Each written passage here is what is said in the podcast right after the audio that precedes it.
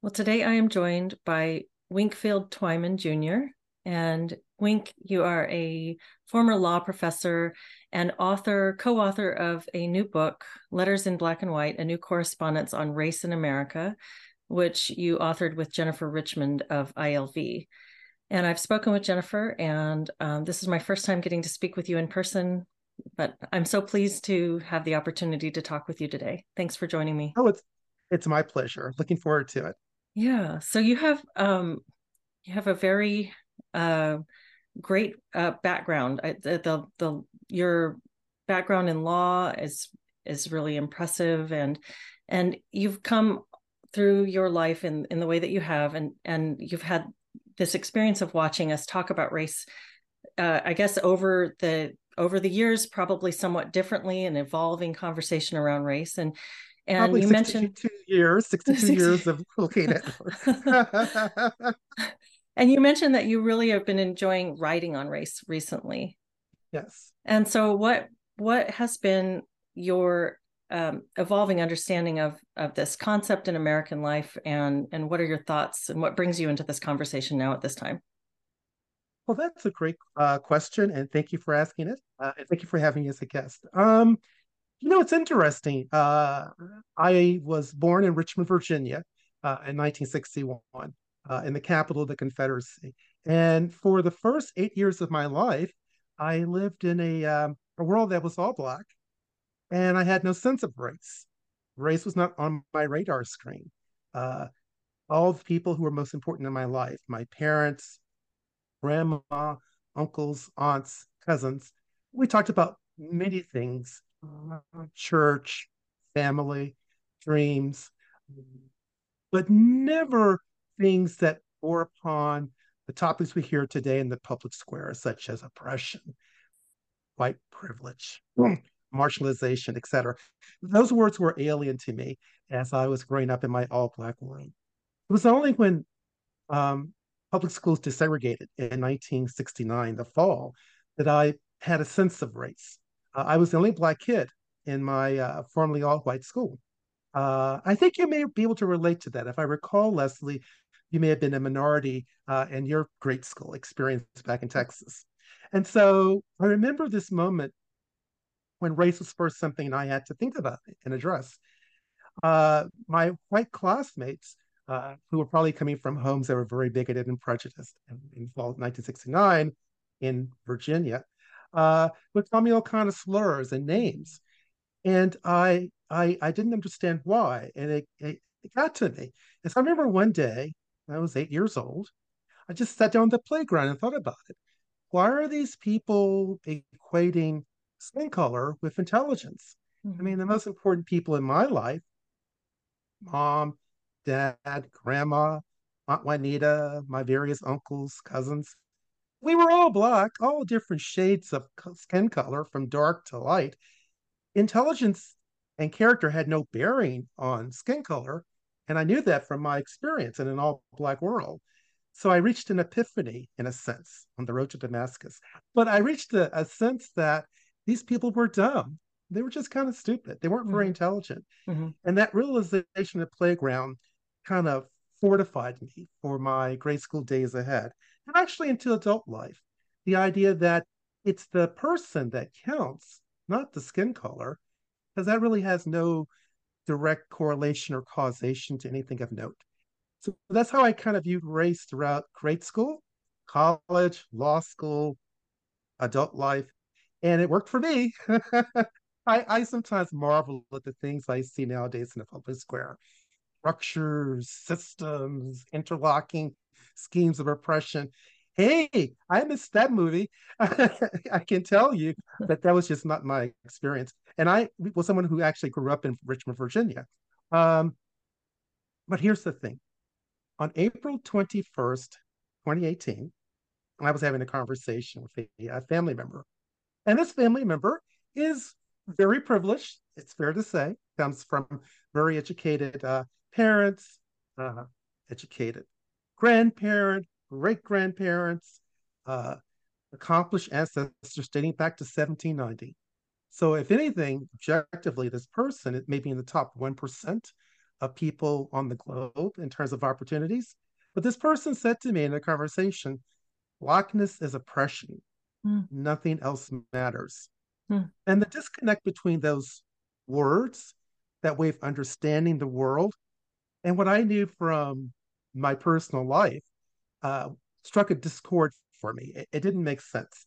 And so that prompted me to dive more deeply into this idea of race as it was currently understood and to write about it and resulted ultimately in the uh, the book letters in black and white which you referenced earlier so yeah so i think it was the disconnect between what i knew mm-hmm. and what this close person said to me that prompted me to want to dig deeper into uh, what was going on. Mm. how's that for a story? That's a great story yeah. Um and and it's it is really interesting. I i have uh you know i when i was in graduate school and we were being taught this this way of looking at race that was different than i'd ever encountered previously i actually i brought out because um, you we we sort of had joked about doing a mock session uh, like the way that I was taught in my program. And so healed me, Leslie, healed me. yeah. I know and it is just so this patently a... it's so offensive. I just I can't quite eternal myself... oppression be gone. yeah. Yeah, it's stuff like I you know, and I pulled up an I, I pulled up my book.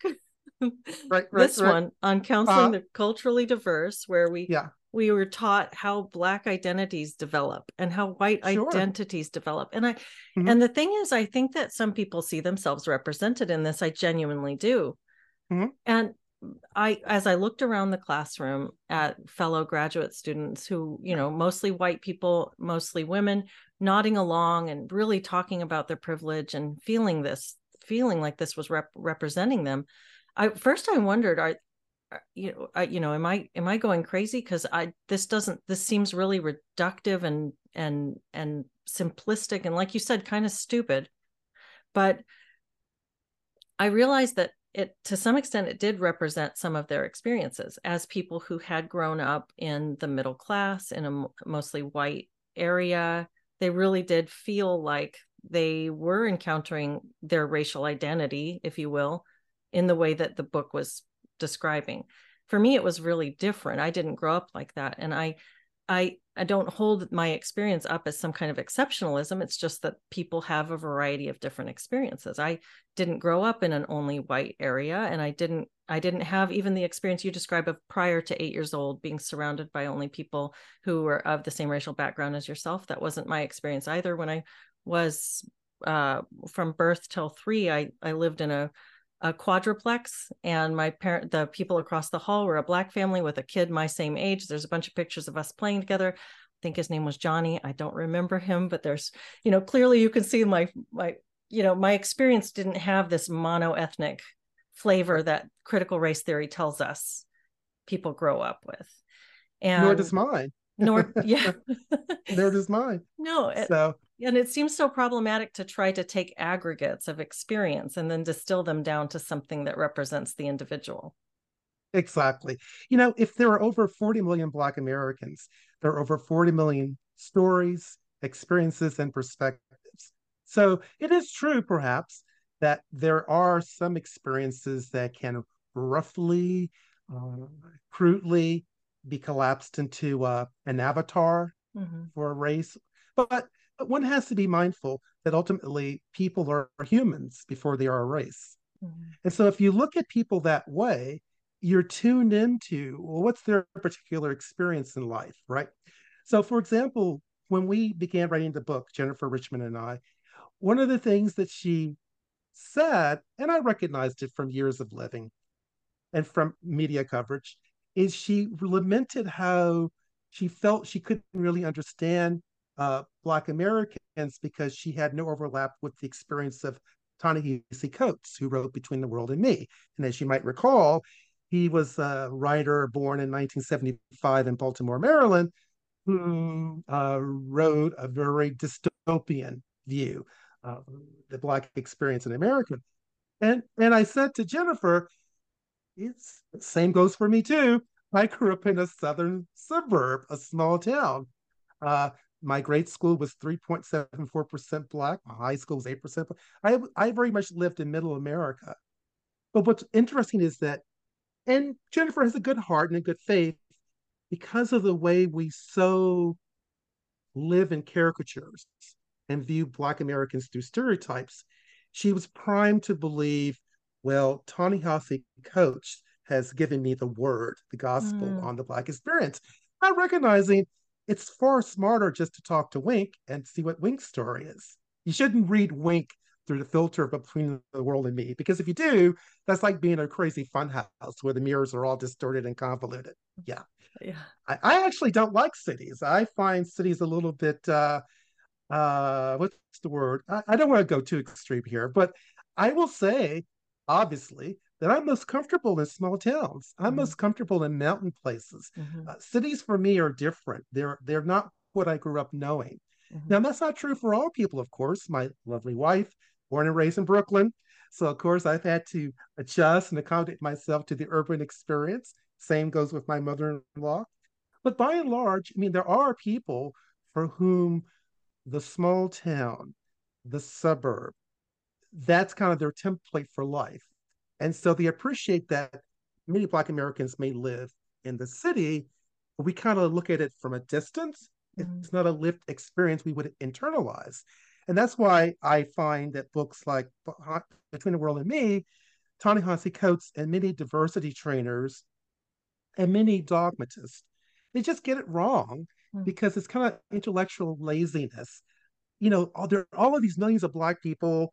I want to understand them give me something down, dirty, and cheap. Give me like an easy thing to grab onto. Blackness is oppression. Nothing else matters. There you go, yeah. off the shelf. Yeah, and and I I had that thought as well when I was um when I was being encountering this material for the first time that there's this sense of almost a white hive mind that I'm supposed to be able to tap into somehow. Mm. There's this flattening of what it means to be you yeah. know to look like a certain kind of person you you must think like a certain kind of person if you and i i find it so condescending and mm-hmm. the people that it's most condescending to are the people that it lifts up as marginalized because it's really mm. infantilizing mm. in some ways i i i get that there's a spirit behind it of recognition mm. of difficulties that people have mm. experienced or do experience right and i think yeah. that that there there are conversations to be had around that and sensitivities that could be instilled around that and yet i think m- to my way of thinking this is the wrong way to go about that well, like for example leslie for example let's say uh, i was a, a client of yours uh, and you were a life coach and i was having issues non-racial issues about oh let's say there's some family member from back home in virginia who I just can't stand. And I think that family member would be a very poor influence in my household, or that family member to come to San Diego. And it causes me to lose sleep at night. I toss and turn. I share my fears with my wife. She doesn't think it's a big deal.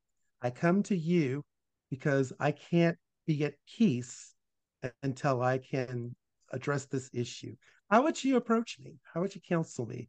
about this deep issue of not wanting to have a family member move across the country and live in my my home because I think it would be disruptive well, due to cultural differences. Yeah, well, I think first we just start by exploring what's the what's the context, what what's going on currently with this, what's the need for this family member to do this, what what what has led you to this decision, where's the well, ambivalence around it? Well i don't know i don't know leslie uh when she he, she doesn't have a dad in the house um her mom is not exactly uh the best mom uh and i don't know how long her mom will live. Her mom is in very grave medical condition and the problem is logically ge- genealogically if the mom were to pass away tomorrow, who is going to be there to bring in this person? Mm. Logically, family members would turn to me. Mm-hmm. But I can't tell my family members this this person is is the person from hell. Mm. This this person might disrupt the values and attitudes I've inculcated in my children over 15 and 20 years. Mm-hmm. So, you know, my wife and I have certain expectations in our home.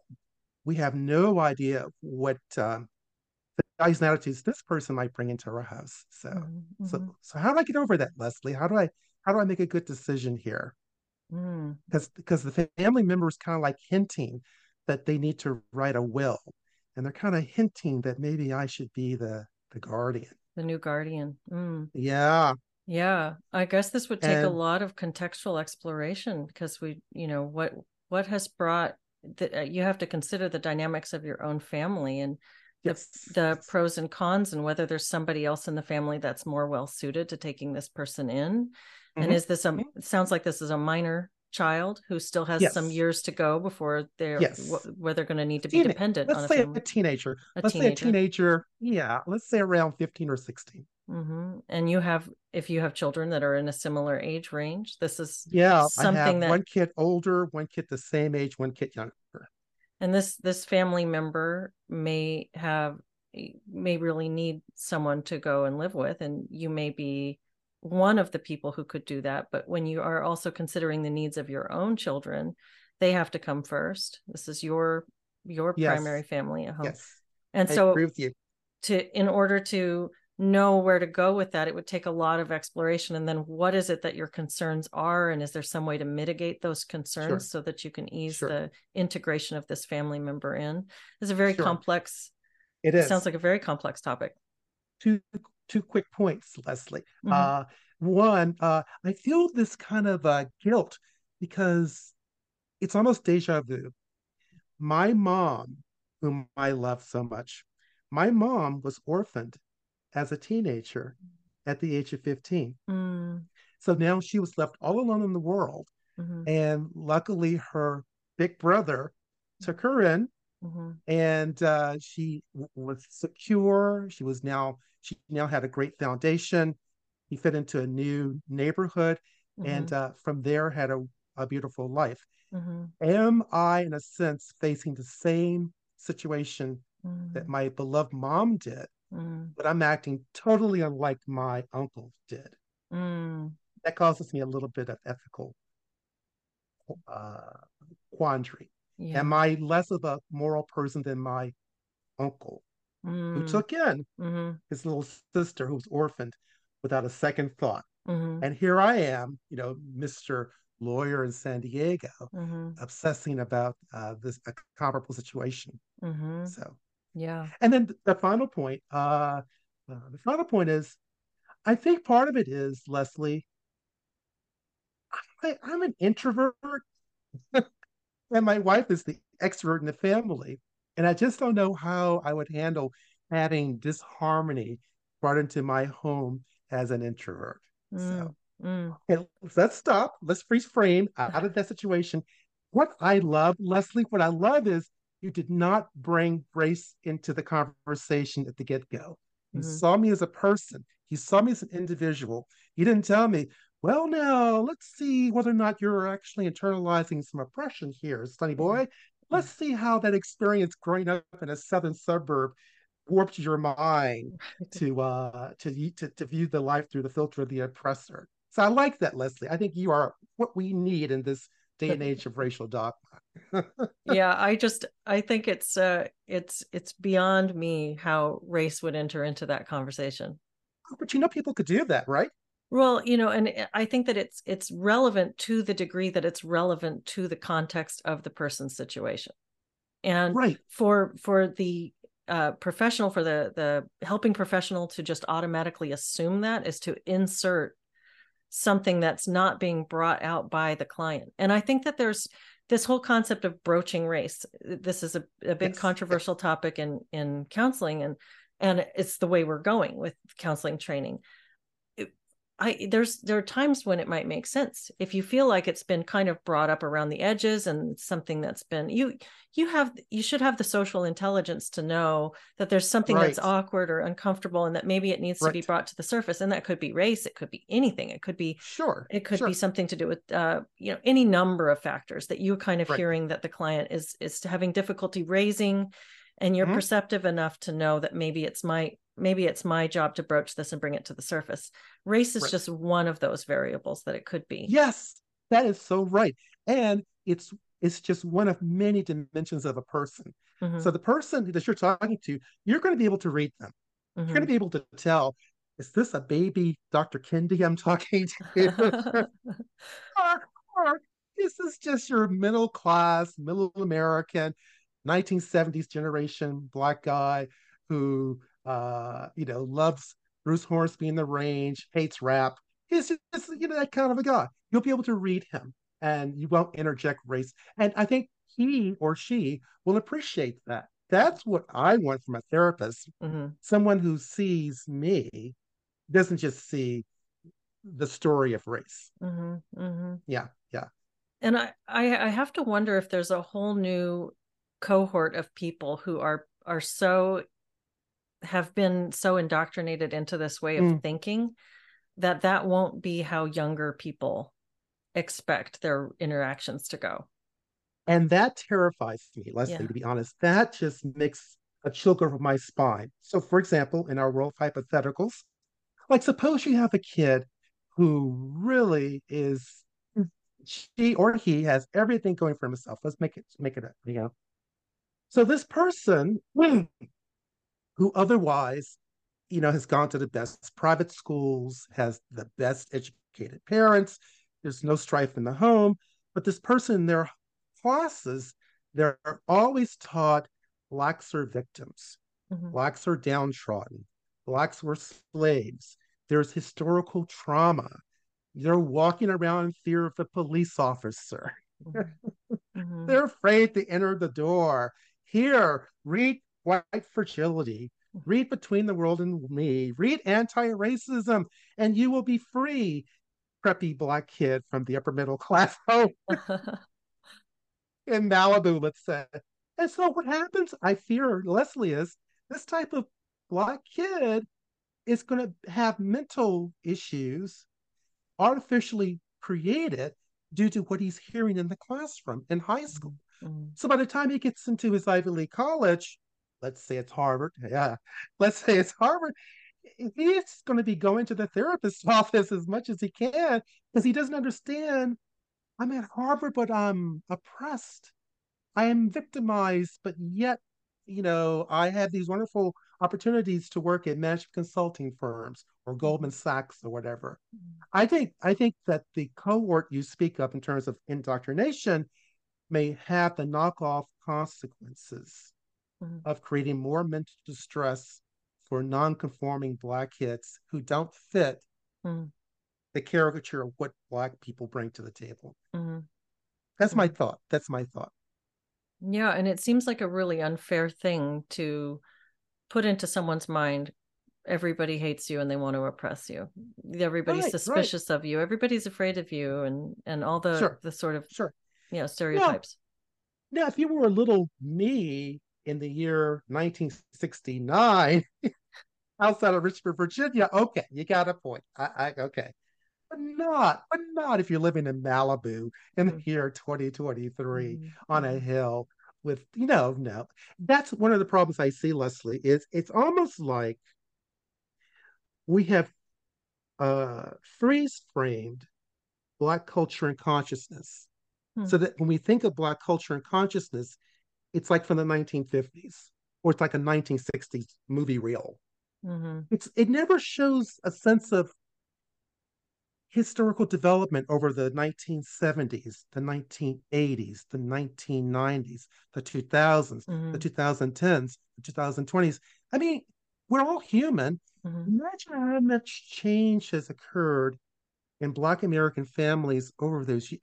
My father, my Mhm. father was born in 1934. Mhm. My daughter, born 2002.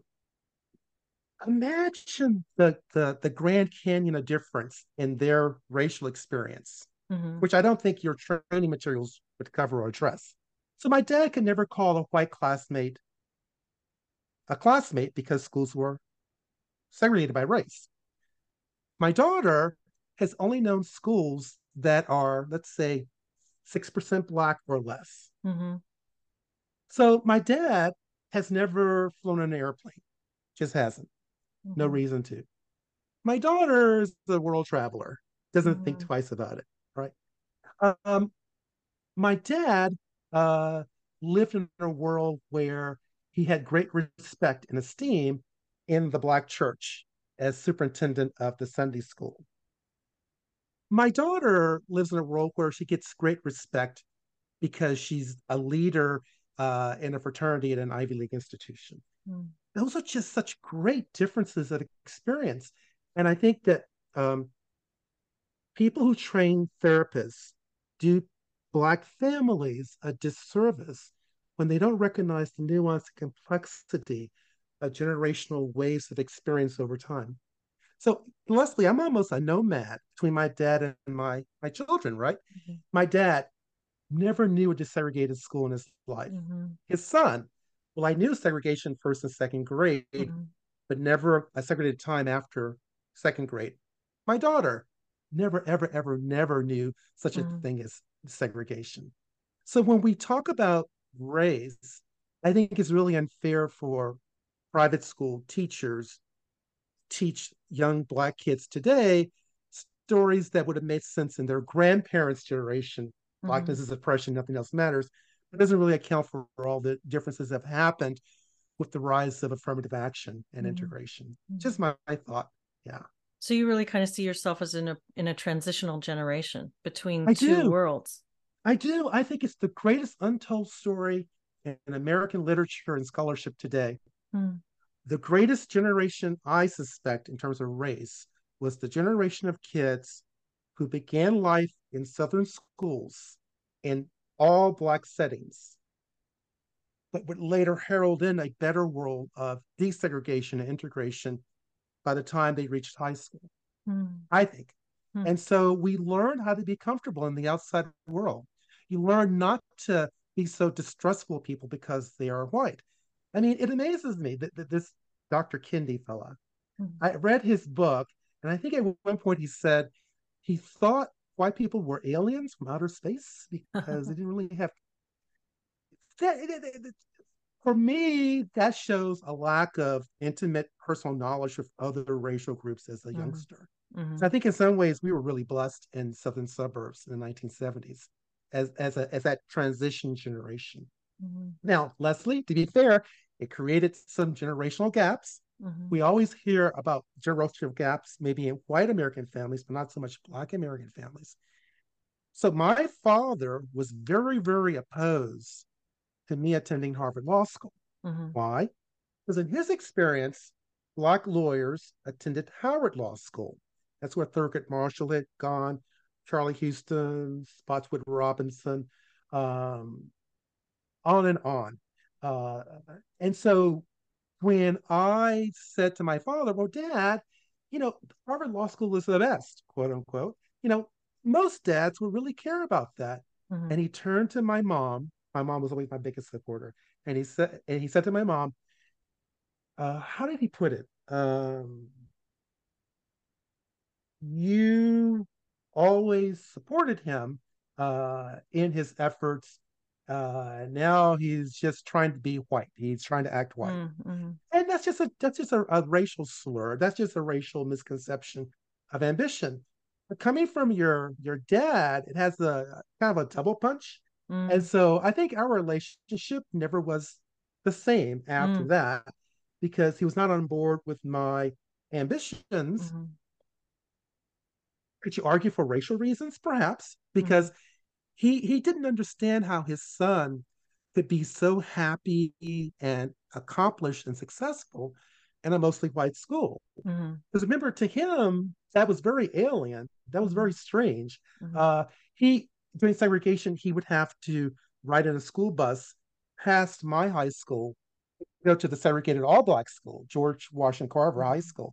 Mm-hmm. And yet his son, what, 20 years later, 25 years later, is the student body president mm-hmm. of the mm. very formerly all white school he couldn't attend. Mm-hmm. That kind of works a wow. number in your mind. And I don't think yeah. you really appreciate that so much in, in race literature or race scholarship. But the thing is, you don't hear my voices in the public square. and I, I think I know why, Leslie. I think it's because I don't really further the narrative. Mm-hmm. You know, mm-hmm. I, am I'm, I'm not I'm not uh, weeping uh, mm-hmm. in sorrow for my Negrohood, quote unquote. Yeah.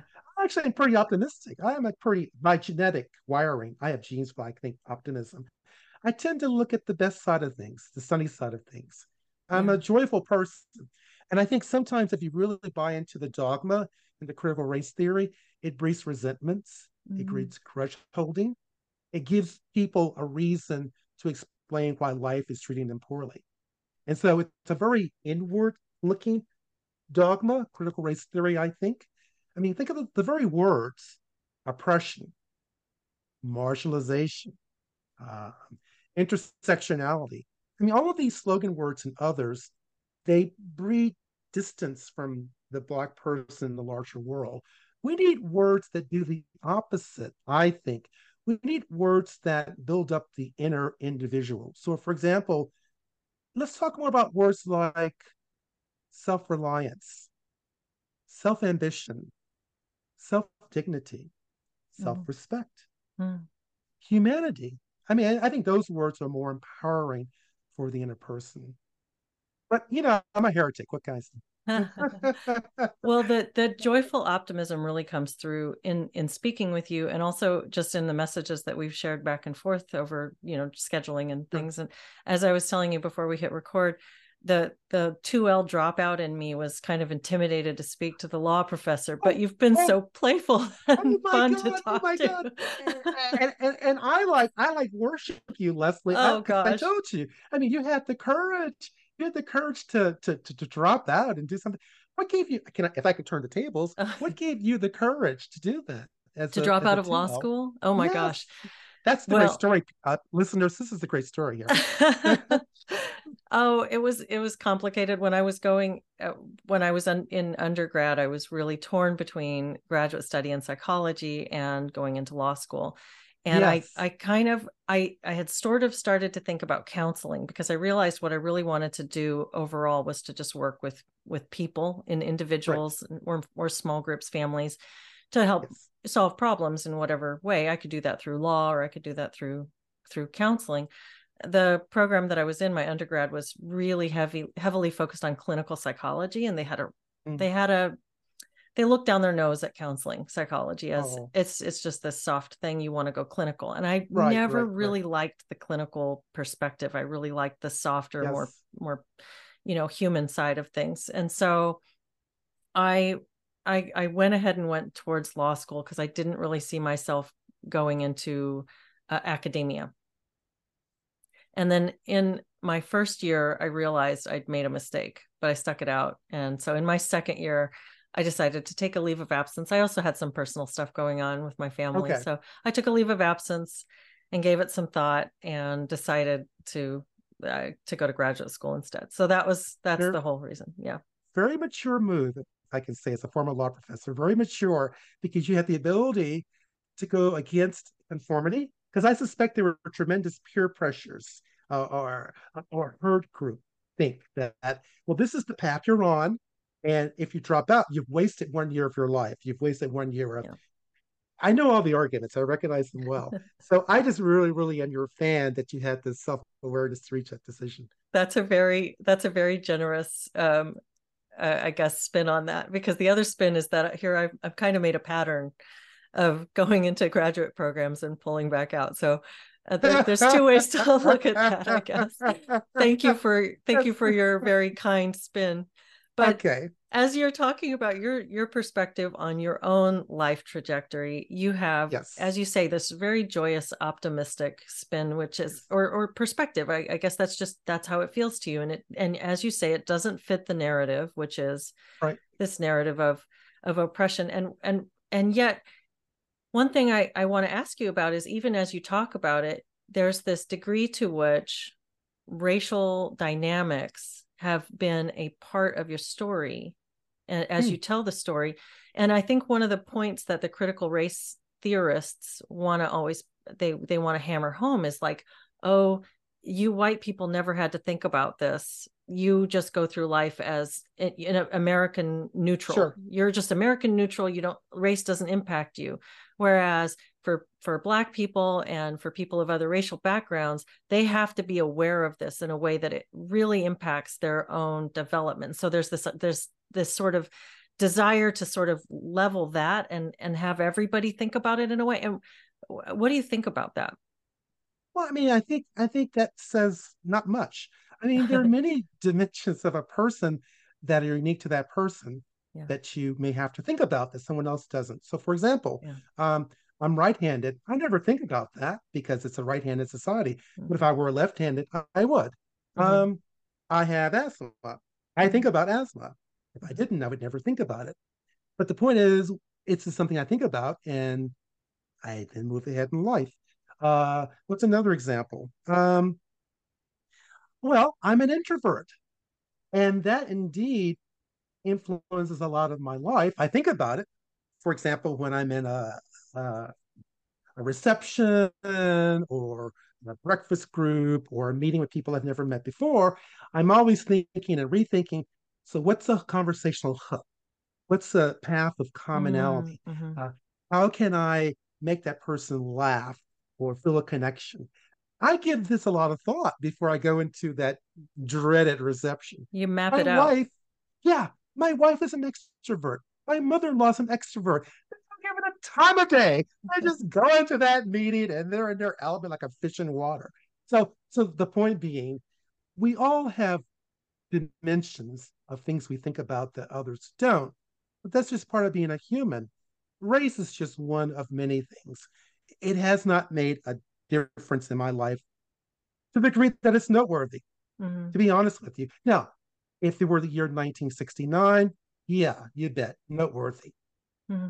Year 2023, to be honest, it's more noteworthy because I have to navigate and understand these slogan words that mm-hmm. make no sense to me. Mm-hmm. So, in a sense, the critical race theorists are creating the very dynamic they then look to say, well, see, this is why you don't have privilege because you're having to deal with no, no, having to deal with the consequences of your warping the public discourse to include things like race. Case in point, I never, ever, ever, never would have thought about my race when visiting a doctor, for example. But I've read these crazy things about the American Medical Association and structural racism and marginalism. So I know and I hate to admit, I for for many, many, many years, I've had doctors and dentists and uh, physicians uh, of different racial groups. Never gave it a second thought. It's only now that I read organizations like the AMA give it a second thought. Mm-hmm. That medical schools are giving it a second thought. Mm-hmm that the cohort of medical kids coming out of schools are giving a second thought. Now I have to kind of think about should I give it a second thought? Mm-hmm. Do I need to like make it clear it's me, Wink, not the generic black American mm-hmm. male, not the cardboard figure. It's me. I get my own little genomic profile. Want to see it? There's only one me. You laugh, Leslie, but I actually have given my genomic profile to my physician because I wanted him to know my unique 20,000 genes, mm. who I am. Mm-hmm. yeah. Wow. Uh, that's and that's so interesting as we see all these position statements coming out and all these trainings. Um, uh, yeah. It, it you know, stresses when, out the individual who happens who happens to be blocked. That's, right. That's the deal and the words that you used you used words when you were you were talking about positive um, positive representations or positive uh, ways of going through life self-reliance yes. self-respect yes, yes. these are yes. all words that have to do with individual agency and when we're taking this collectivist re- reductionist lens we're flattening people you're, down and it's really quite dehumanizing and it takes the well, individual out of the equation irony you're marginalizing the individual mm-hmm. You're mm-hmm. marginalizing the individual. Wow. You're imposing collectivism on someone who, huh. by dint of personality and temperament, doesn't live that way. You don't exist that way. I think it's one of the greatest coming um, problems, and it's going to be the clash between the collectivists, for whom this seems natural and good, mm-hmm. and the genuine individual who's mm-hmm. going to feel more and more, to use an overused word, oppressed, or at least disconnected from larger forces. I, I don't, I really, really, really don't want any institution to view me through the filter lens of race, mm-hmm. view me through the lens of filter of who I am as an individual, because mm-hmm. I've had a unique journey and, and, and step through life that needs to be seen and uh, appreciated. And it makes me stronger. It makes you stronger. Mm-hmm. Who's more wise about race? The collectivists for whom I must be oppressed because I'm a black guy. Or the individualist who says, okay, wink, tell me your story. Mm-hmm. What do you love to do? Who are your heroes in life? That person is more affirming, quote unquote, mm-hmm. than the collectivist. We've got to we got to rise up. The, the, individuals who are out there. I, I think there's a growing psychological movement, and nonconformers can feel it in their souls we know we're being fed a bill of goods. We know that more and more associations, institutions are being captured, and we're going to resist because it's in our nature, Leslie, mm-hmm. to not accept things without questioning them. I know you feel that way, mm-hmm. and I feel that that way too. Mm-hmm. But you know, um, my sense is, in a way, I'm ahead of my time because I think these things go through generational cycles. So I think the collectivist will have its heyday. But what will happen is little kids will grow up and they will reject that. Mm-hmm. They will not want to embrace dogma. They will begin to scoff at it. They'll begin to mock it. Mm-hmm. And then eventually you'll have the rise of a new generation of beatniks, mm-hmm. hipsters. I call them nonconformist intellectuals. And they'll they'll change the dynamic, but it'll take a generation. It'll take a generation. So yeah. I won't be here to see it, but I think it'll take some time. Well, I think you're right. And that's something that does give me that gives me hope as well. It's just this this sort of these things cycle through and yeah and one of the things that uh, I, well first of all i just want to say i really love the phrase that because you, are using their language. You use you and and it's so beautiful marginal marginalizing the individual. Yes. And oh, that's Leslie, so true. I really love that we could talk. We could talk. We could talk. It's like let's talk. Because we're talking. Yeah. How do you feel about that, Leslie? Because I was thinking about there over the past few nights. If one really scoffs at slogan words, is it ethical and moral to skillfully use the tools of the master, quote mm-hmm. unquote, mm-hmm. against the dogmatists, against the critical race theorists? Should nonconformers double down and simply flip the script and use the very words against the forces of conformism. What do you think about that? I mean, I think it's a rhetorical tool that's that has some that and has you feel good validity. about it. Yeah, I mean, I think that I think that we have many tools. I mean, mockery is uh-huh. one, satire is one, using their sure. language is one, and then having long sure. form discussions that involve a lot of nuance is another. Right the meme war is kind of interesting also which is kind of like uh-huh. the mockery and the satire and and finding right, right, humor right. in it and one of the things about the the critical social justice movement as a whole the identity politics field is it's humorless it's really yes with its yes. microaggressions and it's always yes. looking for yes so you're one of, I, I know i've used this example before on this in, in these discussions but um when in my program we were taught about using your privilege and we were talking about being a white savior and so being sure. being a white savior is bad using your privilege is good but the examples were virtually identical and so you end up just like afraid to do anything because you're just going to mess up in any which way which right, right. is the death of humor because we yes. can't we can't play if we right. can't if we can't take yeah. risks of making mistakes exactly exactly the death of society yeah mm-hmm. mm-hmm. so maybe so yeah so that's another tool humor the mm-hmm. ability to be joyful mm-hmm. uh, the ability to to to to mock those who lack the ability to see the irony in life. Yeah, it's funny. I mean, I suspect there are some people for whom, if you merely utter the word affirm, it's like uh, it's like a trance. It's like you flip a switch and they have to bow down like Pavlov's dog. Yeah. I mean, th- think about that. Think about that. It's try, true. try that. Yeah, use certain words and see if the uh, conformer is able to resist your uh, manipulations. Right. Like I've heard people refer to uh, instead of gender affirmative care, body affirmative care, which affirms Sure. the, the physical body that you're born Yeah. into and that you're not born Yeah. into. So there's Yeah. there's little flips like that. Exactly. Now let's be really radical. Really radical. I had this nascent idea, which won't let go, and I began to like write an essay or two about it. If the world is set on fire with trans ideology or dogma to dissipate the understanding of gender, could it be that the same tools of trans, in terms of the words, the words, help us get beyond race as a category? Transracials, in other words. Mm, mhm. Do does the idea of transracials offer us a sustainable escape hatch from the um, manipulations of critical race theory? Because critical race theory presumes an inflexible race, blackness Mhm. nothing else matters, oppression. But if you dissolve those categories and recognize that racial consciousness and culture is on a spectrum, Mhm. and we must affirm the transracials. They must live in human dignity. They are tired of living a lie. The cisgenders are the enemy. Mhm. The cis no, the cisracials are race, the enemy. this racial. The Yeah. cisracials are the enemy. Yeah.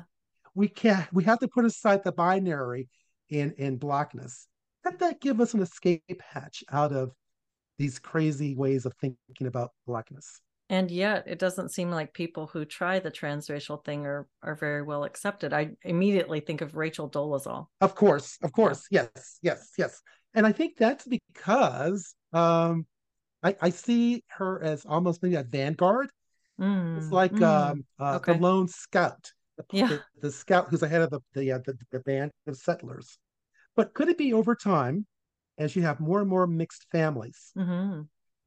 as you have more and more blacks for whom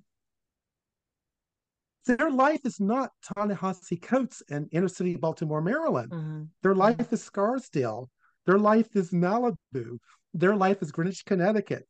Their life is Honolulu, Hawaii. Mhm. Mhm. Uh, Could it be that there will develop a, a, a, a demand for racial tools, racial language that transcends the world of cis racials? Hmm. So maybe even you know it's kind of like you change the language one step at a time. Mhm. Maybe someone writes an article in the Harvard Law Review or the Yale Law Journal. The the the oppression of cis racials, and people go, ooh. And then someone says, and what does that mean? Well, that means there's a binary that Mm. exists within blackness. What does that mean? Well, that means we must address that binary. What does that mean? And then it kind of goes step by step by Mhm. step. Mhm. Yeah, just Well- an idea. Just Well, it's thought. really interesting. And I think people who are of mixed race background have a lot of trouble deciding sometimes how they want to, how, Yeah. what they identify with most. And, and they get pressure from different Yes. groups, you know, from this group B, Yes. you're being too much like them, or you're, you're not enough Sure. like us, or whatever it is. And I, exactly. when I was a kid growing up as one of a small number of white kids in a in a in an area that was largely Hispanic, probably a similar similar number of black kids and white kids, but white was as, as far as I was aware, it was the worst thing you could be. I really Mhm. didn't. It was Mhm. it was similar when you described being a kid and going to school and getting those slurs. I wasn't Oh, going yeah. through desegregation by any means, but I was uh, I was quickly aware of words like honky and Huera and Right, Lulia right. and things that were being thrown at me. And I didn't, and the first time I heard honky, I wanted to laugh at it, but then I saw how mean they were. It was like, that's, Ah. oh, you're not, that's not funny. So, um, I wanted to be anything but, and my, my grandmother was, uh, my, my dad's stepmother was Mexican American. And, uh, you know, I just, I really wanted to identify into something else. I would have Mm. clung to, I, I, it was kind of a thing that I, I played with for a little while. Like my grandma's Mexican, so you you know don't call me white. She, of course, I'm as white as the day is long. She wasn't my blood, but sure. you Right, know right. it was uh it was a thing. So I can see people wanting to use it as a as a kind of get out of jail free card, and the LGBT identities kind of serve as that Right. right, now for a whole generation of of kids who are being told that they have Right. they're carrying all this unearned privilege. Yes. But your tell me how your life would have been better if you had had the ability to live free of rigid racial categories, rigid racial boxes. How would your life have been better in Texas? Um, well, I I think that uh, I think that in group out group dynamics and and racial mm-hmm. discrimination is certainly one of those one of a big one can, are are harmful for the people that experience them. I think that it it causes you to have uh, you know and there can be a story of overcoming and of growing stronger from facing something like that or there can be some uh, you know a story of of being really harmed and kind of uh, having sure. a part of yourself squashed by that and so right um bullying is it's a double-edged sword in a way i think that i'd yeah. be i i think i'm probably in some ways i'm better off for having experienced that. I think it taught mm. me a lot about empathy. It taught me a lot about about you know i've i've even thought that somehow you know you talk about nonconformists. Do early experiences of not fitting in seamlessly kind of break some of the mystique of the group for some people and oh, allow oh, them that. to know what it's like to I be on the outside and that it's still okay to be outside? I love that. So, i think there's something to that i think there's something to that i do i do um huh. that's that's a good point i'm thinking about my own experience when I was in the first and second grade, my all black classes, and I have a sense of nonconformity. In a sense that I love to read, that I love to be myself, that I love to, to think. Um, but I think it was in integrated settings that the nonconformity became more pronounced mm. and more a badge of something more a badge of um, my individuality. I guess that's it. Um, I never viewed myself as a member of a, a group for my identity in an all black setting and in an all white setting in grade school. My identity came from who I was on the inside and what my dreams and goals and aspirations were. Mm-hmm. And I mm-hmm. accepted people as people. I didn't really, it didn't matter to me what race you were. What mattered to me was do we have the same um, quirkiness? Mm. Are we both nerds? Do we enjoy to read? Uh, are we in the mm-hmm. gifted and talented program? Mm-hmm. Uh, do we look at life in a different way? Uh, those were the things that really struck me in my um, white junior and high and high school.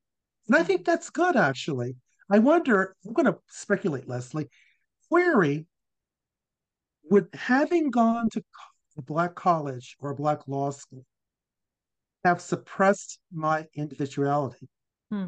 because the pressures to conform to racial um, dogma might have been stronger. Hmm. Ironically, I may have found my true self more at Harvard Law School hmm. than I might have at, say, Howard Law School. Just a thought. Just mm-hmm. a thought. I mean, my because as you probably know, Leslie, there's a lot of um, ah, what's the word I'm looking for? There's a lot of conformity in Black culture and consciousness, by and large. 76% of Black Americans, according to the Pew Research Survey, believe Blackness is extremely important or very important to one's sense of self. 76%. Mm, mm. But that means 24% feel it's of zero importance or little importance to mm, one's sense of self. Mm. I mean, I'm clearly in the 24%. percent mm hmm I didn't apply for membership. It's just who I happen to be, right? But query whether or not, as a member of the 24%, I'm always um, at odds or ill at ease with the 76%. Hmm. Am I accustomed to having to suppress my real thoughts or think twice for the sake of harmony in Black settings, but in integrated settings or white settings, I feel greater freedom to be myself. Hmm. Does that make sense? That maybe I wouldn't have this conversation perhaps with the typical Black YouTube podcaster hmm. because odds are that person would be in the 76% for hmm. whom Blackness is very important or extremely important. Whereas you may not, you may be more like those in the Black minority, the 24%, who feel race is of no importance to one's sense of self mm-hmm. or little importance to one's sense of self. Mm-hmm. So like yeah, like in, in other words, to rephrase, if Ta-Nehisi Coates or Dr. Kendi were on this podcast interviewing me, I'm not so sure I would feel so light and easy and free flowing. Yeah. I think it's the I think you have to be I think open minds bring out the best in me. They bring mm-hmm. out the individual. Mm-hmm. Closed minds cause me to retract like a turtle might retract its head into its shell. Mm-hmm. mm-hmm. So if you really want to affirm people and bring out the human soul and spirit, we need more open minds in society, less closed minds in society. Hmm. Oh yeah. The individual I... needs the individual needs yeah. to step up and help to bring forth that better day, I think. Absolutely. So, Absolutely. Like a revolutionary. no, it's just seem it seems like magenta that, revolutionary. yeah, it is very and, and you know, speaking of revolutionary, and I, I I feel like I want to go like 10 different directions off of what you just said. Um for it, Leslie. But yeah, it's um it's it's stunning that we're there I, it, obviously there are some people to whom their experiences around race are going to be extremely important to their exactly to their current uh, reality yeah and to their to their formation right. and they're going to have um they're going to have triumphs and they're going to have wounds and they're going to have all yeah. manner of experiences around these things but to right. assume uh, to teach counselors for instance to assume that by looking at someone's skin you can know something of substance about their experiences their character or their temperament i just i just i find that just incredibly uh, uh it, it's stunning that that's being taught right now in in 2023 in the 2020s we're what, teaching this what, in schools it's, it's it's it's lazy thinking it's lazy yeah. thinking you, you you can't look at a, a black person and tell yourself mm-hmm. i think he's in the 76% so yeah. i better be really really mm-hmm. down with the people or i think she's in the 24% so i can mm-hmm. just sit back and uh, just you know treat her as if she were in the Cosby Show or something like that. uh, you just can't tell. Yeah, yeah. It's not. It's it's now. Now I'm going to go a little bit further. Leslie, I have found the most interesting phenomena in my lifetime. Uh, so I'm Wink. I call myself Wink. You call myself Wink. But my full name is Winkfield Franklin Twyman Jr. You know how sometimes they have these studies that part of the oppression is black names. The, the HR person gets a resume. Mm-hmm. They can tell the black expenditure trash can. Yeah. Would you be able to tell if you were an HR uh, director, and you got my resume with my full name, would you think that's a black name? No, I wouldn't. Uh-huh. What would you think? Uh, I would think it was an interesting name. I would kind of wonder whether I Twyman. I I don't know if I would wonder if you were. I, I now maybe this shows my ignorance of of names and geography, but sure, I sure. might think like European or something. Winkfield. What what is that? Some sure sure German or I I don't know. I don't know what I would think. Here, here's a true story, Leslie, which is why I bring it up. Uh, mm-hmm. I was at the doctor's office for this dreadful cold last mm-hmm. week, mm-hmm. and there's a doctor's working up my my report and she looks at the screen and she turns to me and says, That's an interesting name you have. That sounds very regal. Can you tell me more about your name? So, so that's an example number one. Mm-hmm. Uh, uh, second example, um, I was working on Capitol Hill Congressman Barney Frank, as you probably know. Mm-hmm. Uh, I used to be his LA legislative assistant. So I dealt with constituents. And I remember we had this long relationship with a constituent who was a former congressman from New Hampshire, a French Canadian. And we would joke and laugh over the phone. We had a great old time, as you and I are having today, Leslie. And at one point, the congressman said to me, So tell me about your name. And I thought, I'm going to play with him because I bet he has a mental image of me because of my name. I said, Well, you know, uh, Congressman such and such, it's a, it's a Teutonic name. The name comes from Northern Germany. Blah, blah, blah, blah, blah. Well, I can't wait to meet you. so the, the, the, the trap was set. And so maybe a few days later, he came to Barney's office to meet me for the first time. And his jaw dropped. And it was funny because I knew he had a certain mental mm-hmm. image mm-hmm. in his mind of the mm-hmm. name.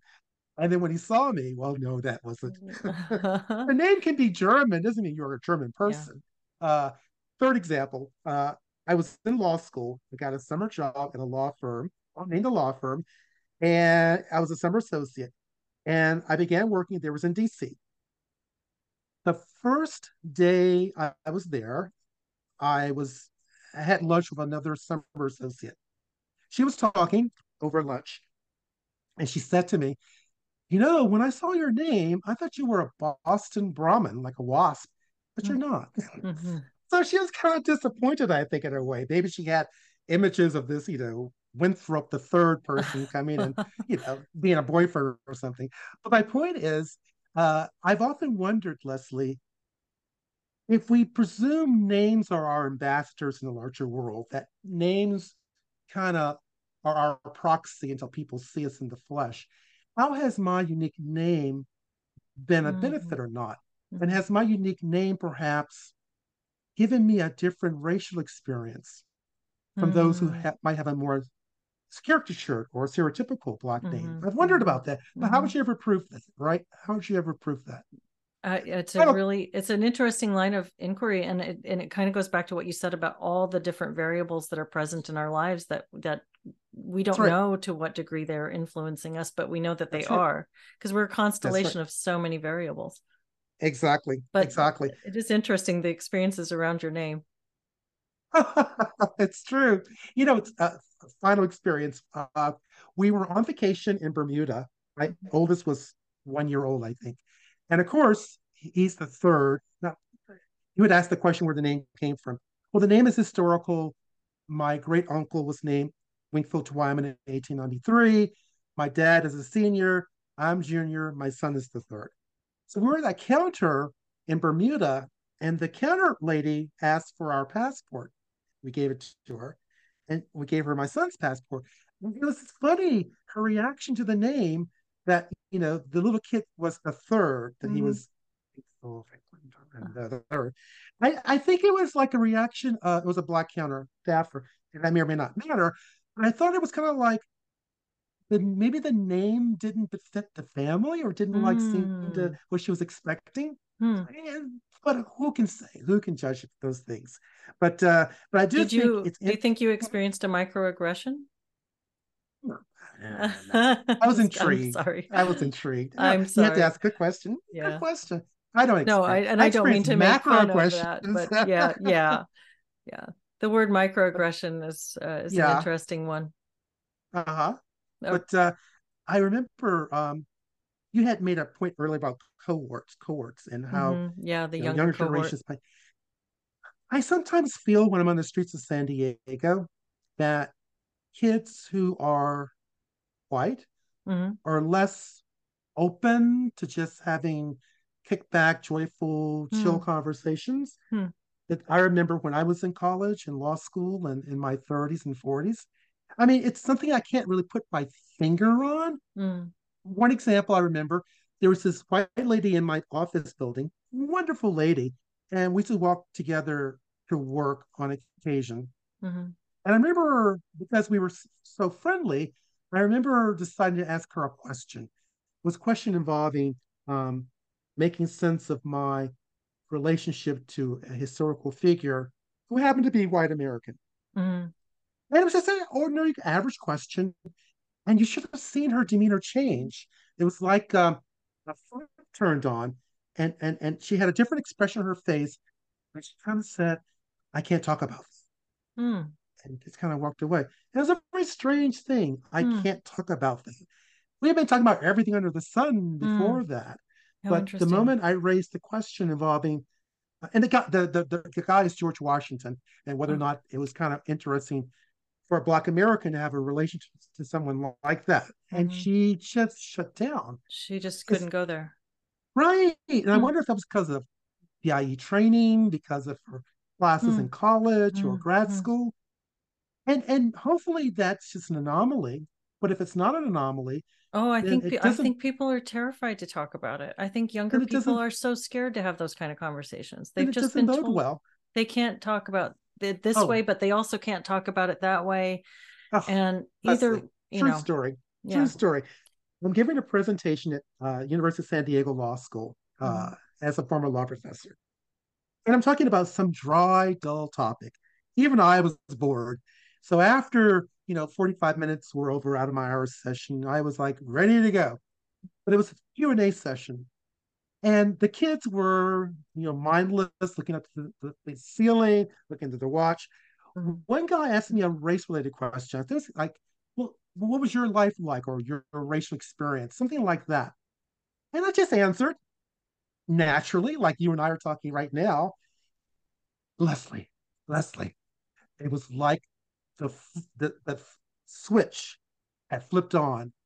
Kids went from being mindless, morose, not there, to eyes wide oh, wow. open on the edge of their chairs, leaning in, listening to. It was like I was spouting words in the context of race they had never heard. And they, these are like law students. This wow. year was like 2015, 2016. And that made an impression on me because I was speaking stuff that would have been not worthy of note in the 1970s or 80s. Mm-hmm. It's like I'm talking to you right now. But it, was clear to me that they had never heard someone in authority mm-hmm. talk about race without using those slogan words. Yeah. Oppression, marginality, privilege yeah. for just and I just thought, Lord, what's happening to these law students? Amazing. They're going to be the judges one day. They're right. going to be the um, members of Congress one day. Right. Uh, that's not good. You need to have people who feel free to talk and mm-hmm. don't worry about. Uh, I mean, the, the aim should be the search for truth. Mm-hmm. The aim should not be the search for dogma. the yeah. aim should not, you know, those are two different worlds. And I want to live in this world, the search yeah. for truth, not that world, the search for dogma. Absolutely. So. And it is really concerning to see all of the different areas of life that this is going to Im- going to increasingly impact yes. as this cohort yes. goes through and yes. becomes the professional generation. And yes. And yet one of my real hopes is something you sort of touched on a little bit earlier is that there's this rebellious spirit in young people. Yes. They, I, yes. I I think that one of the things that identity politics or intersectionality, critical race theory, gender ideology, all these things, one of the, the things that they offer is that there's we we were talking a lot um, when I was studying so sociology in the early 2000s, the early aughts, yeah. um, the the there was this big concept of anomie where people were going to start to feel um, alienated from meaning in their life as we became more automated and as as people became less individually um, had less individual agency and less ability to to harness their own their own individual potential in life. And so we were we were facing this crisis of anomie, and we knew this. This was something the sociology professors were big on at the time. And it seems like what I, intersectionality, and social justice ideology has provided. It's provided a, a sense of identity, a sense of oh. belonging, and above all, a quest. Because people need a quest, I think, to to have something mm. to hmm. push off against in yeah. order to to be seeking meaning right. and and this sort of offers that in one package but as the next generation comes through and this is being pushed on them by their teachers i think that the rebellious spirit eventually says i'm not just taking the quest you're offering me. I'm not i'm yeah. not going to do it the way that you guys are doing it. I think people naturally want to rebel as young people and distinguish themselves. So my hope is that we're going to see some of that come through as that, and, and hopefully in our lifetimes as you said you you don't think you'll see it in your lifetime but i hope i hope we will. I hope it I won't take too long. I mean that, that's my hope too and so I ask you, Leslie, mm-hmm. what is the role for people of my generation in their 60s? What is the place for people who feel like they are part of a nomad generation? Mm-hmm. For those who knew Jim Crow segregation uh, toddlers and who now know racial dogma and critical race theory in our elder years, what's our role right now in this decade? What can we do? What should we say? Well, that's a really big question. And I'm sure it's multifaceted. The answer is multifaceted, but I think that one of the potential answers could be found in the response that you saw those students have when you started speaking yes. with nuance. And it's yes. that your your generation and even generation X, my generation and and older, mm-hmm. we have we we grew up being able to speak in terms of nuance in a way that right. the younger generation has been has been increasingly had it's been drummed out of them and been right. they've been taught to be afraid of of honest conversation and right. to parrot in catchphrases so i think maybe the ability to still have good dialogue and to be fearless mm. in your willingness to mm-hmm. engage with nuance is mm-hmm. is a role i think you're right I think you're right. I think you're onto something. I remember there was a guy at a conference maybe two months ago who said to me that a lot of these kids don't know what it meant to go to a segregated all black school. Mm-hmm. So your experience really is living mm-hmm. history in a sense, mm-hmm. uh, mm-hmm. which I didn't really appreciate at the moment, because hmm. uh, because everyone kind of thinks of their history as unique, mm-hmm. as kind of the world, and it is to some mm-hmm. degree. But if you look at my my daughter, for example, um, born in the year what 20, 2002, so to her, Jimmy Carter's ancient history. Whereas to me, Jimmy Carter's a, it was like a guy who's president of junior high school. Uh, so it's interesting um, because when I tell her stories about Virginia and what I knew, he says to me, "Well, you know, Dad, it, it's like watching a, a history documentary screen, and the film is rolling, and you're talking, and it's in black and white, like Twilight Zone episodes, and uh, so so it's kind of it's removed from her life experience, which it makes sense, makes sense. But danger is her life experience is this more pernicious dogma existence, which seems to not be the way towards a very open, abundant life of joy and nuance and complexity. I'm not sure where that life is leading to, but I will say this. I mean, I do think that um, hopefully one day she will appreciate, and all my kids will, and all the gen- young generation will appreciate that these are the best times in American history mm. to be a young Black adult. Mm. Beats the 1690s, beats the 1790s, beats the 1890s, even beats the 1990s. And so I'm not sure why that common sense message doesn't permeate the airways. Why is it when I'm reading or listening to NPR, I don't hear that message? These were the best of times. I hear another message. These are the worst of times. Mm-hmm. So mm-hmm. that, that bothers me, Leslie, actually. Mm-hmm. I'll be in the car with my wife, in a good mood. Life is great, joyful. I'm thinking good thoughts. And on comes NPR, and there's some story about some racial incident back in the 1930s. Mm-hmm. And we know it's going to be downtrodden, and we know the end of this story. Mm-hmm. And your spirits are depressed, and you hear the slogan words, and you go from feeling, man, it's a wonderful blue sky day to yeah. well, I think what you're you're really underscoring is the power of perspective and th- whether it's about well about anything really race um, uh, war, uh, culture, yeah. in any you know gender. You just pick a topic.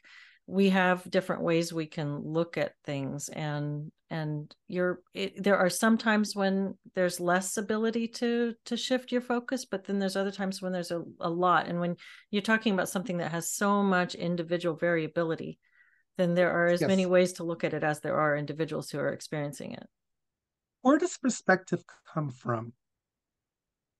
Hmm. Where does come it come from? from? Yeah. Is it is it environmental? Is it mm. genetic? Is it cultural? Is it learned? Is it some combination of the four?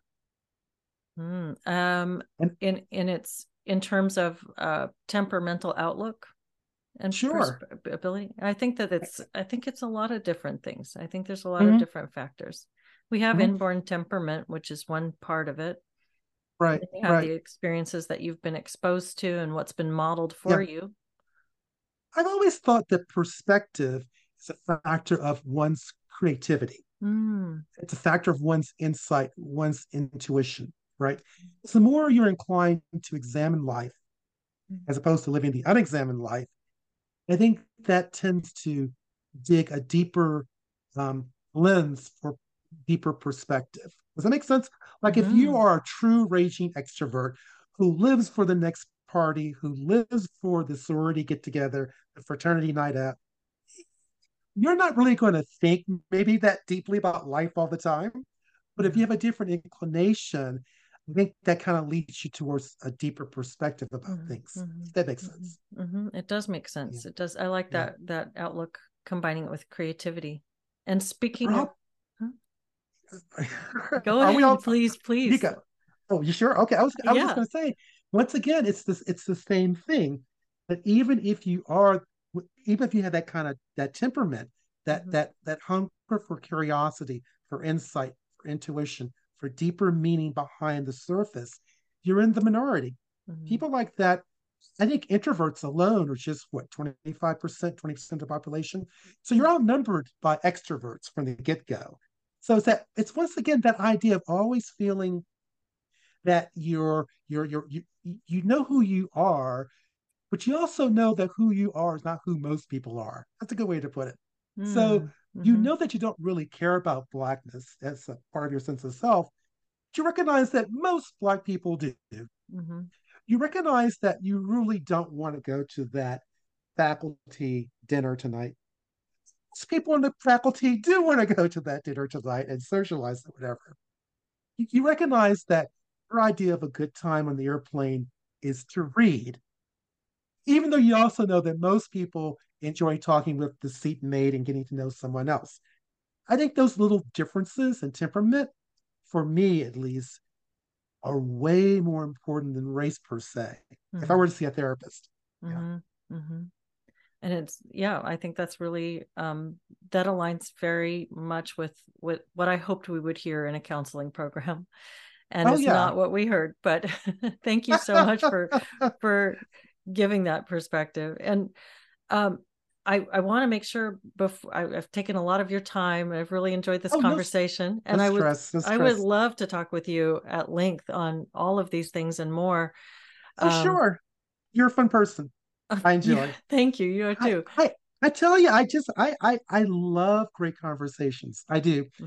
and one of the things that saddens me is I sense more and more we don't have the space to do that in the public square and that's mm-hmm. that's that's mm-hmm. sad that's kind of sad you know and i think some of that seems like it's related to the short attention span that we've cultivated with the internet TikTok.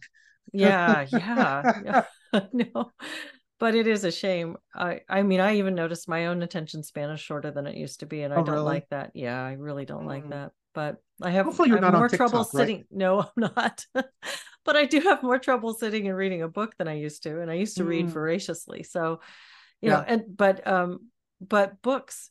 Your book with Jennifer Richmond. How yes. could could you tell me a little bit about how you two conceptualized this book and and how it came to be? Sure.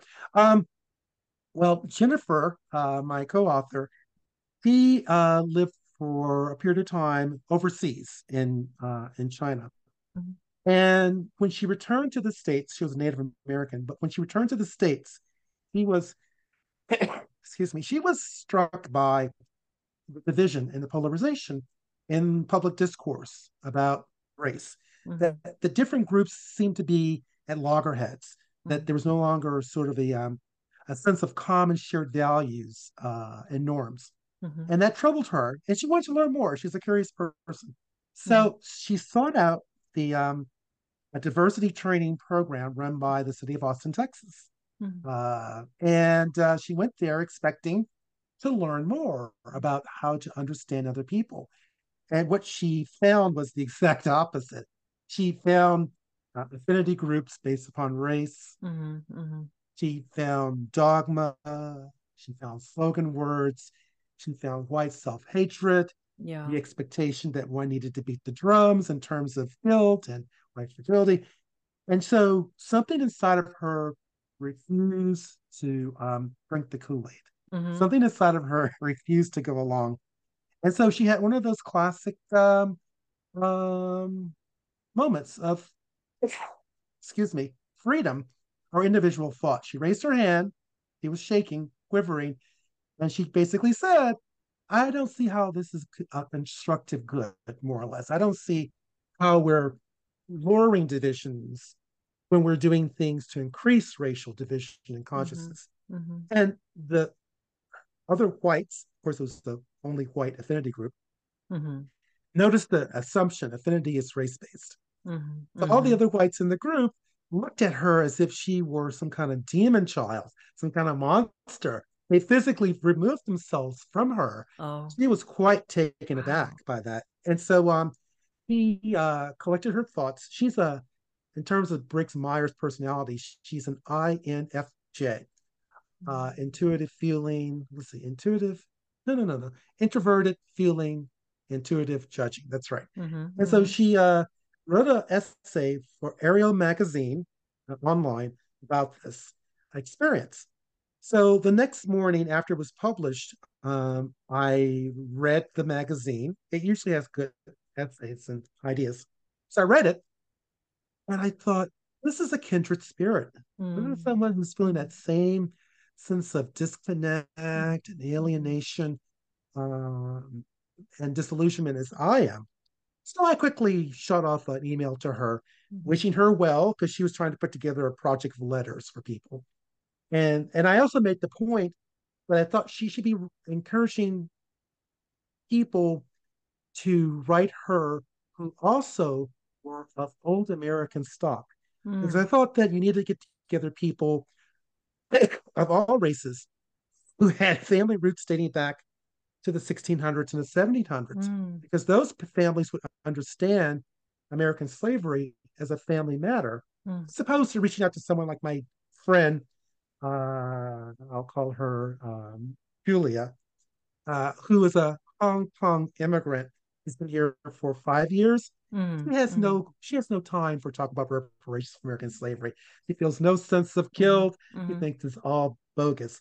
So I, I, suggested that Jennifer should address a certain cohort, a demographic. Mm-hmm, mm-hmm. So Jennifer was surprised and happy to hear from me.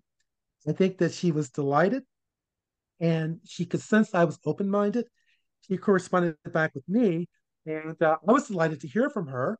Uh, there's a lot of dogma in my household.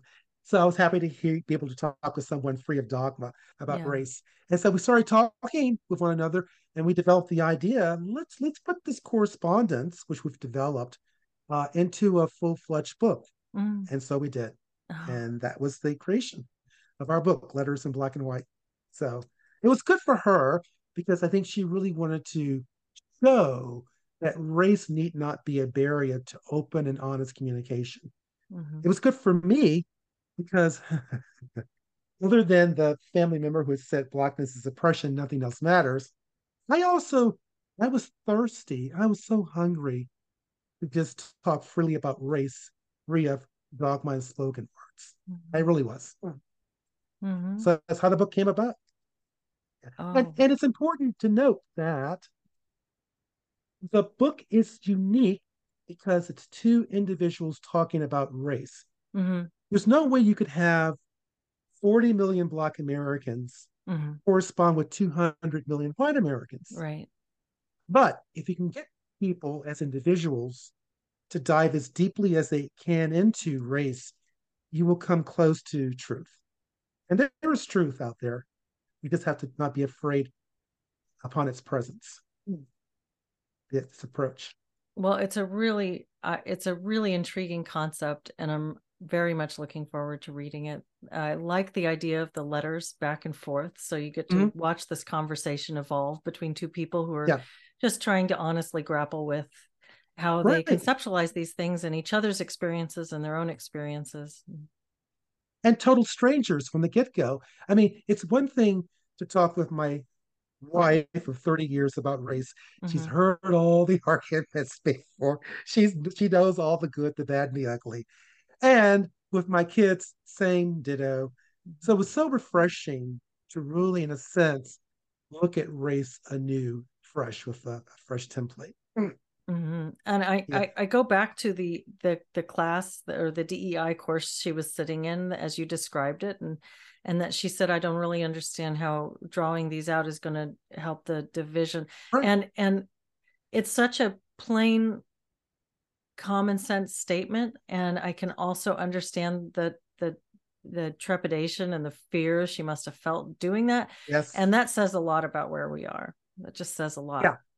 about where and it's are. not doesn't say good doesn't say much well about where we are. Now it's interesting um do i feel the same trepidation or as Jennifer might have said, do I enjoy black privilege? Because I can talk more freely about race? Mm-hmm. Leslie, that's an interesting question we Mhm. might chew on for a moment. Because at, first I felt, well, you know, have to of your convictions, write freely. Mhm. But I noticed as we wrote the book, uh, sometimes she would, I think, hold back or be more diplomatic than maybe Mm. she needed to be. I was never that way. I was just like, let the cat out of the bag. Yeah. I've been living for 60 years. You're going to hear it all. Yeah. And so I wonder, did I have greater mental freedom Mm. talk about race because of my race? What do you think? Hmm. I I mean, I think that that it's interesting that you raised that, and then you also said a little while ago that if you were sitting here talking with Kendi or somebody else, you might you would have a different response. So I think that there's there are probably a lot of factors that contribute to that. You're also a very as a as a law professor, you're someone who is very well versed in argumentation and has had to learn to be, you know through My your legal studies. out. My secrets are out.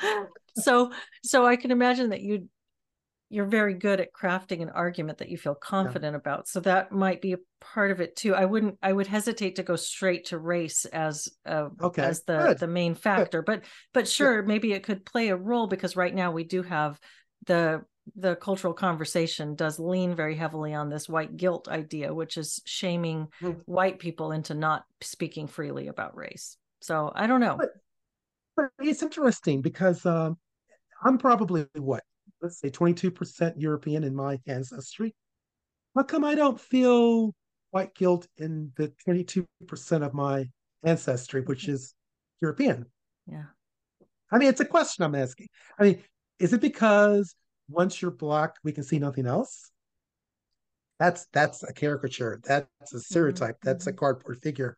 Is it because we don't have the mental sophistication to view individuals Mhm. as truly multiracial, even though they may have been assigned the black race at birth? Mhm. Assigned at birth. well, and I, I like how you bring it thinking back. about this. you bring it back down to individualism, which is right, right. which is I think the the I, it's really at the end of the day the only thing that makes think so. sense. It's the only I way for us to treat each other like like we're human beings is to look at the individual It in is. front of us. So, so, so, Leslie, why and how did us individuals drop the ball? How did we allow collectivists to kind of take over the conversation? How did that happen? When did that happen? I mean, if you look at our history, people like George Washington, John Adams, Patrick Henry, Tom, we come from individualistic stock. Mhm. How did it happen? Well, I I think that there's this bureaucratic uh, management thing that's Mhm. happening. I mean, we've got uh, I- there's I think when we try to administer to large groups of people, you look at how a small school functions versus a big school. Yeah. And with this with a country like the United States, this the the federal bureaucracy, I think that we need to Mm-hmm. manage there's this idea that we need to have human resources and Mm, and mm. aggregation and and uh, the way that I, I I don't have the answers for this, but I have like these broad Mhm, questions mhm. around why are we doing things the way we're doing Yeah. them. Mhm. Um, so I think I I suspect I, don't, I haven't done the work, but I suspect if you were to perform a word cloud analysis Mhm. of the leading words used by intellectuals and writers in the 1700s and put that side by side with what writers and intellectuals say today in the 2020s, you're going to find far more respect and love for the individual and Mm. human dignity in the 1700s than in this decade, I think. And but and isn't that such a strange thing? Because arguably we should be more respectful of the individual because we have the knowledge of history to look back upon, unlike those who lived in the 1700s. Thomas Jefferson didn't have the benefit of looking at the 1600s or the 1500s or 1400s to find a better way of being Mhm. uh, in the world and society, and yet he did it. Mhm. So you would think that the great thinkers and minds of our time in this decade would be three or four steps above Thomas Jefferson, and they're not. I mean, one of the things that so um, disappoints me is that we seem to have lost the ability to draw upon, revise and edit, and tap into the wisdom of our founding fathers. Love them or hate them, mm-hmm. we have one of the most enduring forms of democratic rule uh, on the globe, on the planet. And that's not something we should forget or toss into the dustbin of history mm-hmm. lightly.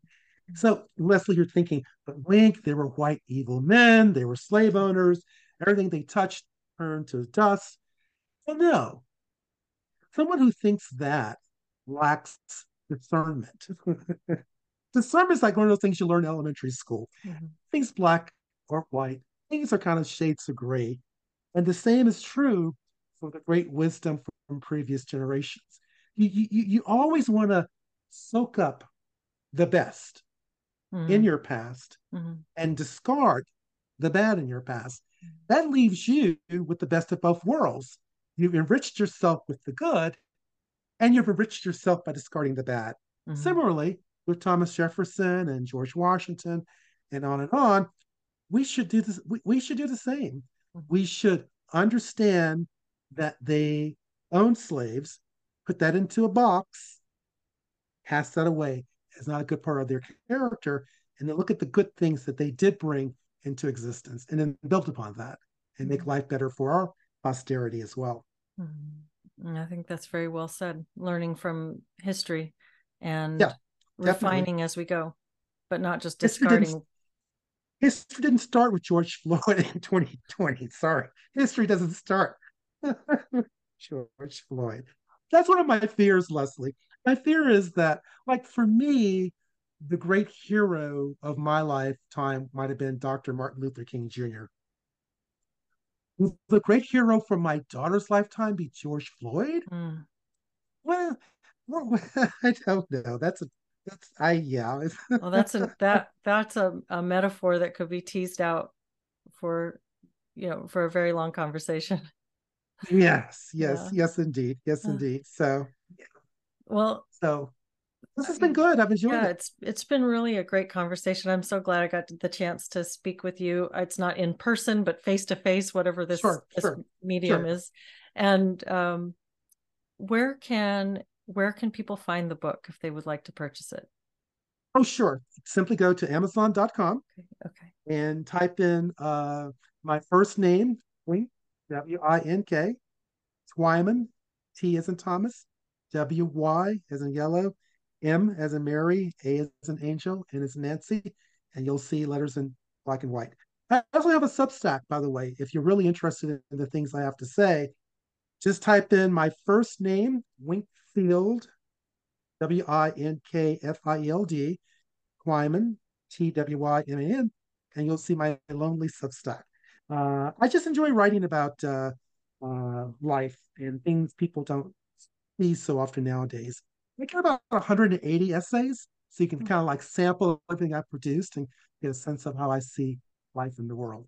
Well, great. I will. I'll include links to those underneath of this video so people can oh, good, follow good, that. Good. And I think I sent you one. The What was it? The Souls of Black. Folk. The Folk? Souls of Black Folk. Yes. Yeah, that's a good one. If you really want to know who I am, and if you want to know who, where I come from, that's probably the best uh, Substack essay to look at. I'm me. So, as I wrote a few weeks ago, a few days ago, there was only one Francis Dumas, who was a great Black political figure in Louisiana. There was only one Governor Pinchback, the first Black governor of Louisiana. And every Black American can say the same thing. There's only one me. And you can live by those words, and you'll be a happier, more fulfilled person. There's only one me. I think that's not beautiful. a collective. That's a beautiful reminder. Beautiful. Yeah. Thank you so much for this really enlightening conversation and for a really enjoyable conversation. It really just flew by for me. And um, I hope we get to talk again in the future.